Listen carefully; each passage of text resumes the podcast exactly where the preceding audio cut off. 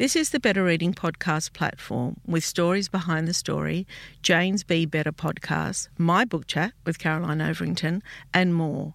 Looking for a particular podcast? Remember, you can always skip to it.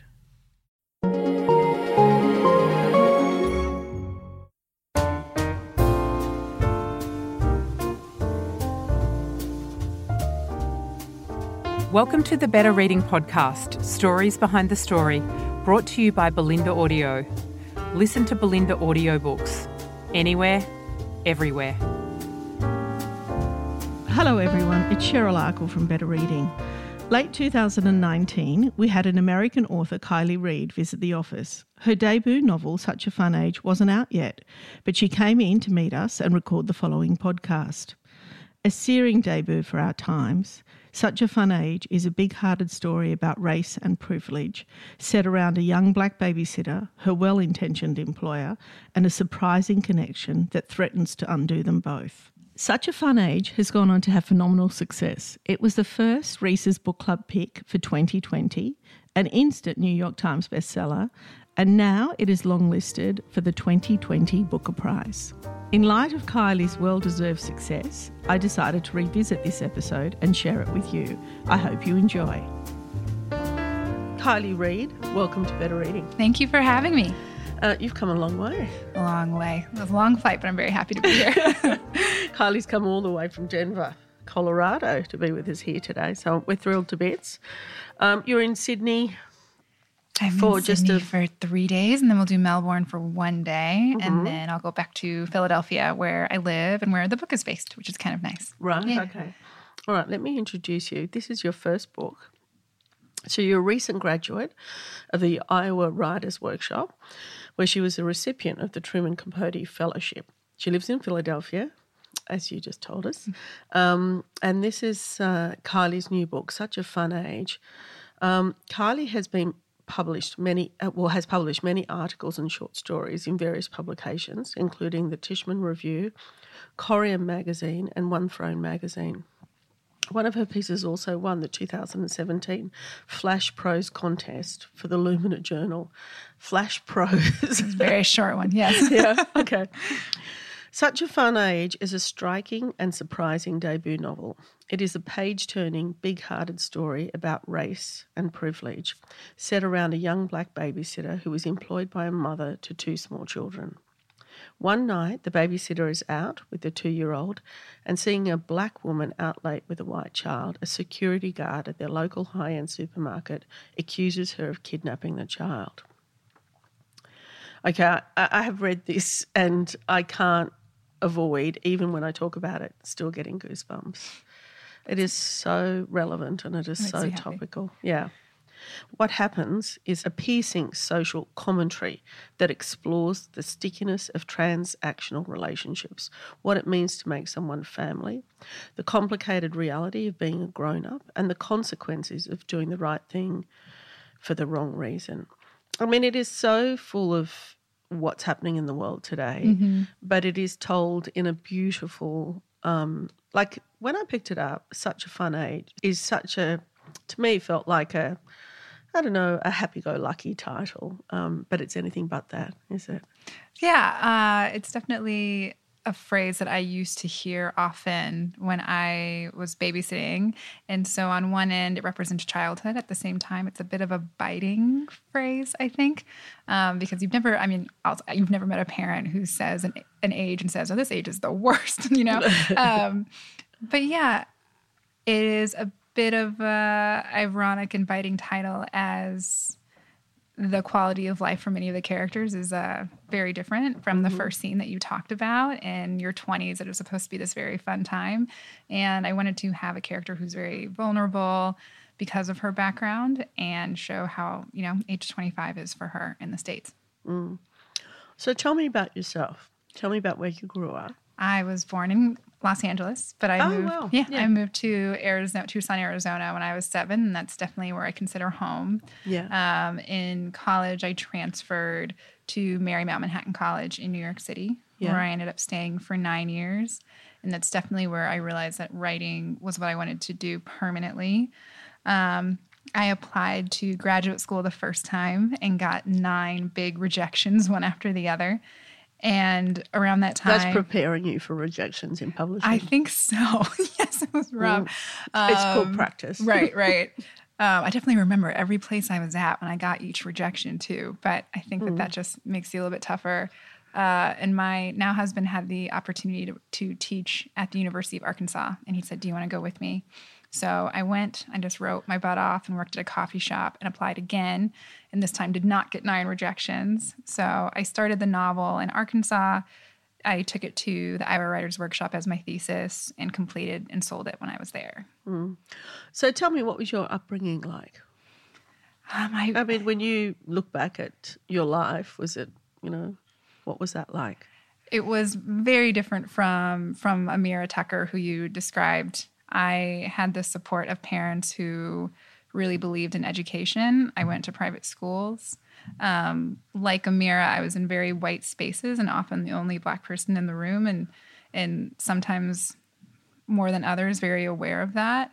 I loved storytelling from the beginning. I loved theater. I loved movies, and I wasn't really sure what part of storytelling I would be doing if I could do it as a career. Um, but I was constantly reading and writing, and I think it's because obviously this is the path I've chosen. Yeah. Yeah. Do you know, it's so interesting that you say that you're often, what, what phrase did you use there? That you're often the only black person in the room? Did you say mm-hmm. that? I did. Yeah, that to me is is something that I don't hear very often because being white, I guess we never make reference to whoever else is in the room, do we? Right. It's And that's where the problem lies. Yeah. I think that when it comes to being the only person who looks like you in a room, what matters more than that is the class division that you may feel. And if the same situation had happened to me in a grocery store, like the one that happens to the character in my novel, it would be a very different story because I have the support and confidence in myself to take charge of that situation. But where where class comes in, she's very vulnerable, she's low income, and all of those things I think matter even more. Mm. It, it, but do you think it goes beyond class as well, racism? I mean, only this morning I was reading an article in the New York Times about a police.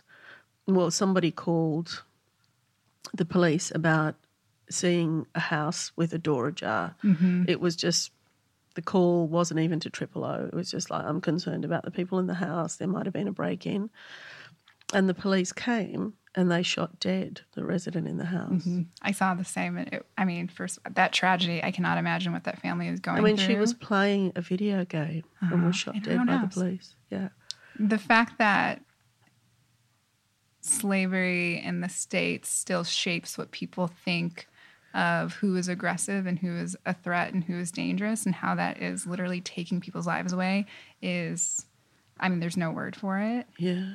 Um, yeah i do think class comes into there as well at the same time on a basic level some people just see a black body and assume danger which is a huge problem A massive problem. And there was another recent incident in the United States, and I can't remember where that was, where a white policewoman walked into a black person's apartment and shot him in the head. he was eating ice cream. It's mm. I have I have no words mm. for that. Um, yeah, history does not go away. It doesn't change that much, does it? Unfortunately, it doesn't. And Do you think it's a combination of race, as you said, class, I guess, um, and gun violence? Would that be I in think the it- mix? I think gun violence is a huge part of it because it's that when it comes to people's lives being at stake, it's that instant. It takes one instant to change your life and someone else's. Um, I wish that it wasn't this guttural instinct, but when you have a guttural instinct and an instrument that takes one moment, Yeah. I think we're seeing it for ourselves in the numbers. Yeah.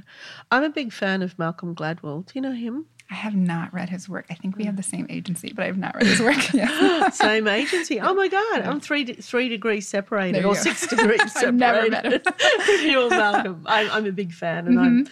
Um, and I was listening to a podcast of his the other day, and he was talking about um, uh, the how we react to people that we don't know and what what assumptions we make. So, what assumption I made in meeting you this morning? I don't know you. However, I mean, I always feel I know a person if I've read a book. So there's there's that assumption. Well, I'm not a complete stranger there because I kind of know a bit about you, but he was talking about the insu- assumption of, of just meeting people for the first time and what people make of that and our interactions with strangers, regardless. And he did talk about um, American police people. And he was saying that their assumption always is it's danger, that there is going to be a level of violence. And if you pull over somebody in a car, he was referring to the very famous incident of a black woman recently. He was pulled over well, in the last couple Sandra of years. Sandra Bland, yeah. Sandra Bland, that's exactly her. Um, and she was pulled over just because her tail light wasn't working or something ridiculous like that. Um, but the point he was getting at is that we have in us all this innate prejudice, I guess, that we've grown up with it. But also, when it comes to gun violence, the, if that same incident happened in Canada, for instance, or even Australia, where the assumption is you're never going to have a gun on you, mm-hmm. then that reaction would be totally different. So I feel that in the United States, you've got three things that are so deeply rooted in terms of culture that it's so hard to change, isn't it? Because you've mm-hmm. got racism, Right. and that's not going to be going anytime soon. You've got class, again, so entrenched, and then you've got gun violence, mm-hmm. again, so entrenched, right? yeah, those are three huge factors and, and people literally losing their lives over these things. Another thing that I think that is happening in the past few years is in this especially in the literary scene, you know, in this move to hear more diverse voices, Yeah. what is often happening is uh, voices like me, like Yeah. a black person who was raised in upper middle class family, um, who's really only experienced one thing. Those are the voices that are heard and saying, "Oh, well, we can check this off of our list now. We've heard a black person, and so we know more about the black experience." When really the class dynamics aren't that different there, and there's no differing opinions going on. It's just, it's it's um, I can't remember who says it like this, but it's um diversifying what people look like, but not the diversity of experience, really. Yeah. So yeah, there's this yeah. kind of pat on the back of saying, oh, we, you know, hired this black person or we now have this trans person. And, but it's people who have always had the same the advantages that um, their counterparts have had in these businesses. So I think there's a bit of a pat on the back going around, but not a lot is getting done in a lot of those Yeah. circumstances. And what do you think needs to happen for things to get done? I mean, I think the biggest thing that can happen in those areas is policy change. Um, making it illegal to, you know, deny housing, making it illegal to practice fossil fuel industry because it's poor communities that are affected by those things first. And it's nice to feel good and a lot of people like to do these individual acts of kindness that they think are going somewhere, but I think societal po- policy change needs to be the first thing that can change to help people from the bottom up. Yeah, yeah. When you're writing fiction, so talk to me about that and talk to me about your writing and what you draw on. I mean, you know, it's storytelling. Mm-hmm. And first and foremost, it's got to be engaging. It's got to be a story that, you know, readers are going to want to read. But what other factors come into it for you? For me, it always starts with people. I don't really know what the story is going to be first, but the people have to intrigue me.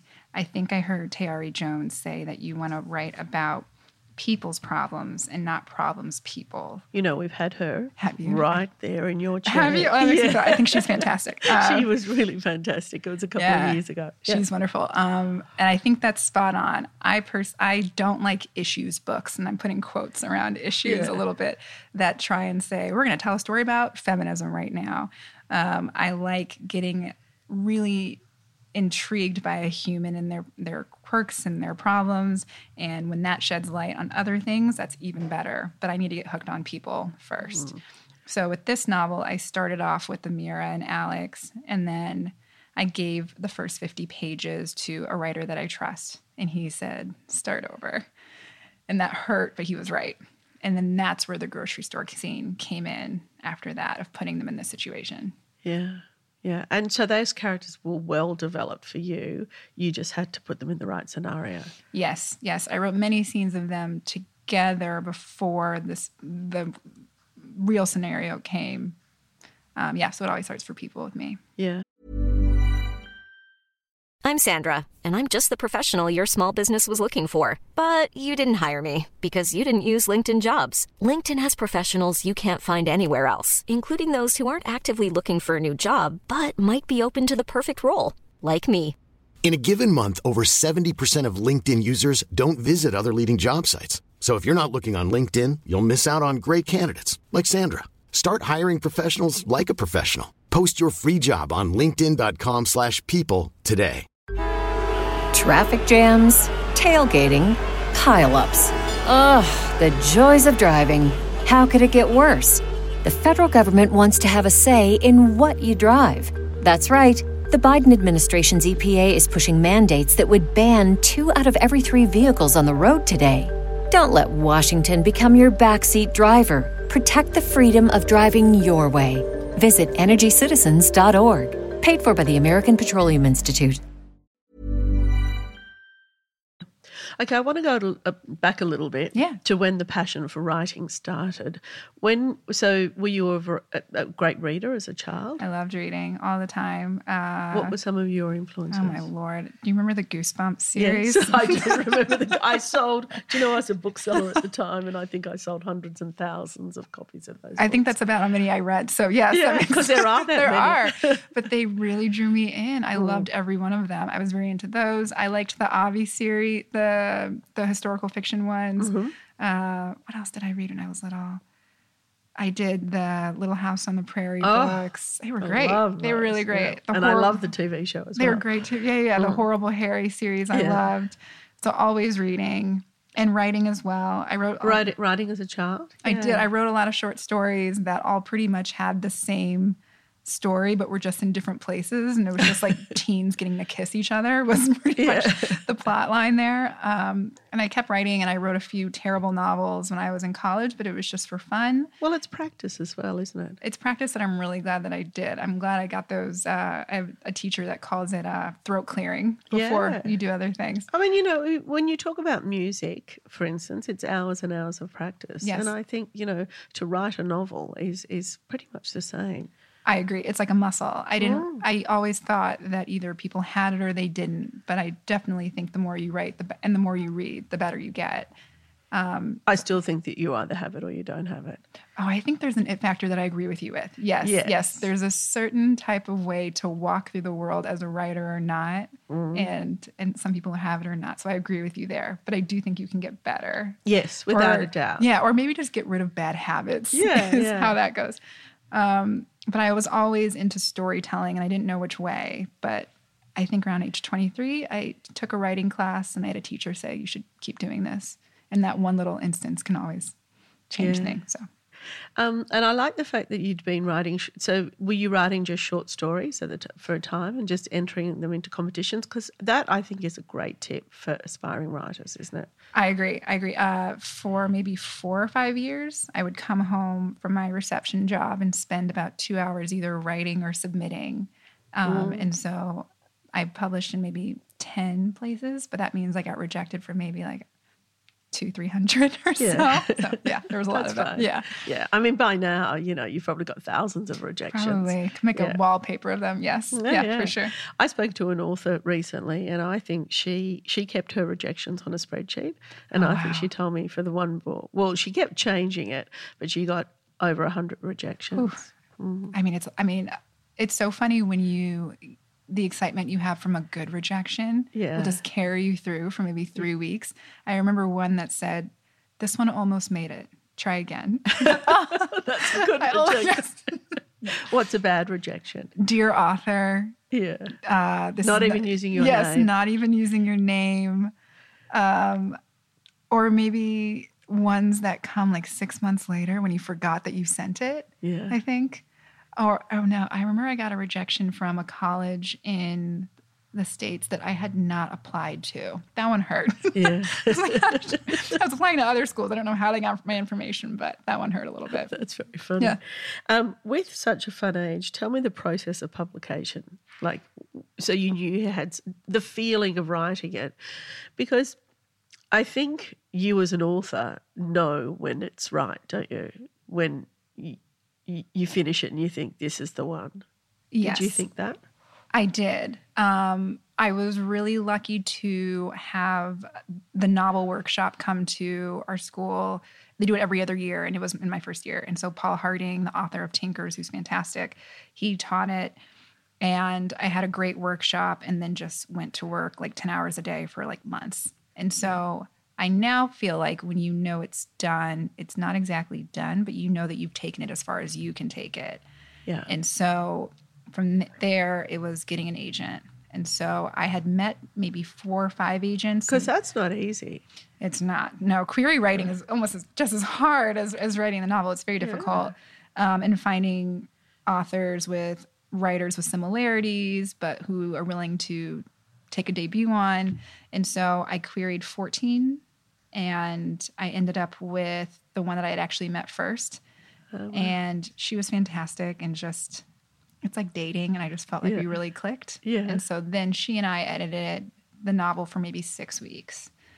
Um, and then we sent it out. And it. Mhm. And see, that's another process as well. Oh, yeah. You know, you've got firstly the agent accepting the manuscript and then you've the publishing of Oh, yeah. it. And that's another ball game entirely, isn't It's it? a strange thing. And, and Paul Harding says when you're writing your first novel to really relish that time because it's the last time where it's just you and the work. It's this kind of pure artist moment before you have other people weigh in. And sometimes you agree and sometimes you disagree. Um, But I got very lucky that the people I work with, one, trust me, but two, hold the work to a high standard and will tell me if something's not working. Yeah. And how did you feel when you finally got the offer to be published? It's Because you're very young. I I'm 32. I don't know if that I mean I'm glad it's happening now at 32 rather than 22 so I Yeah. can really look at it, but it's such a long process um of selling it that it all feels quite surreal by the time that it happens. And I was actually on an island called Cuttyhunk when we finally sold it and my service wasn't working. So sometimes the phone would cut in and cut out. And I was like, I'm going to lose my mind here. Um, I think just as a writer, knowing that you get to do it again is just the biggest release. It was a fantastic feeling to know that I can, you know, have this novel out in the world and also get to do it again. Yeah, and also, I think it would be the um, you, the the feeling that people want to read it. Mm-hmm. Do you think? Because I mean, that's what publishers are good at. They're good at picking the market, aren't they? Knowing or finding a readership for your book. Yes, Yeah. especially with this book with such um, a domestic, almost petty instance. Um, I love that people connected with that in this way as well. Oh, sure. It's. I didn't read it as domestic Oh, good. Okay, that's great. Gosh, wow. Um, I felt it was much bigger than that. that makes me happy. I love tiny, cringy moments Yeah. that you end up thinking about, you know, before you go to bed 10 years later. So I feel that those moments are very big too, but I love when they happen on like a low to the ground level. Yeah. And also, too, I think that experience when you're talking about the nuance of of race and, and um, uh, all of those things and class and everything else, it, it's a universal language, I think so too. don't you think? Yes. I mean, We all feel it, we all hear it. I think we all hear it and question whether we did the right thing in that moment. I don't think that that's going anywhere anytime soon. Well, I mean, let's not get political, but I don't think it's going anywhere anytime soon in your country. Oh, and ours as well. Yeah, yeah. I mean, it seems to be a global, we've got a global swell of hatred at the moment. Anyway, that will pass, hopefully. Yeah, we'll see. Yeah. When you think about this and the success that, you know, the, the earlier success this is having, everybody's talking about, and, and it's it's not been released yet, is it? No, in the States, it's New Year's Eve, which is kind of funny. Yeah. And here it is January 7th. Right. Um, does that make you feel a little bit anxious about your second novel? Absolutely. but um, my editor told me you just have to write the novel that you want to write. Leave everything else up to us. Yeah. And that's all you can really do as a writer. Um, I have tried to stop reading any reviews because I can't take feedback on this novel and apply it to another novel that I haven't written yet. I can't do that. No, you can't so, do that. Yeah, this is kind of a special little period before the book comes out that I'm trying to get a lot of work done on novel number two. Right. But I'm also giving myself a little bit of a grace period as well. But yeah, of of, course. course. yeah. Um, absolutely. Um, do you th- are you writing full time now? Yes. Oh wow, that's a privilege too, isn't it? Mm-hmm. I mean, it's it's a complete dream. Yes. it is. Mhm. It is, and it takes a long time often to get to that point. Mm-hmm. Yes, I do miss teaching, and I think I might go back to that at some point. But but right now, the novels are the the first thing. Oh, Kiley Reid, thank you so much for talking with us today. Thank you so much. It's been lovely.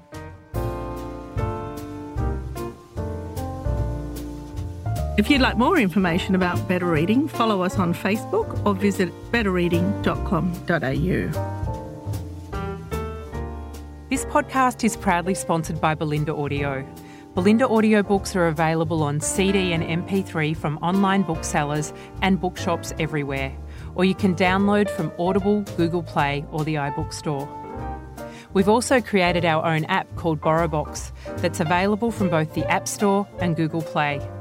All you need to do to get it working is to download the app, join your local public library, and you'll gain access to the world's best collection of ebooks and e audiobooks available for you to loan on your phone or your personal device. Bolinda, we're here to enable you to escape, imagine, grow, and be inspired through the power of storytelling. Bolinda Audiobooks. Anywhere, everywhere.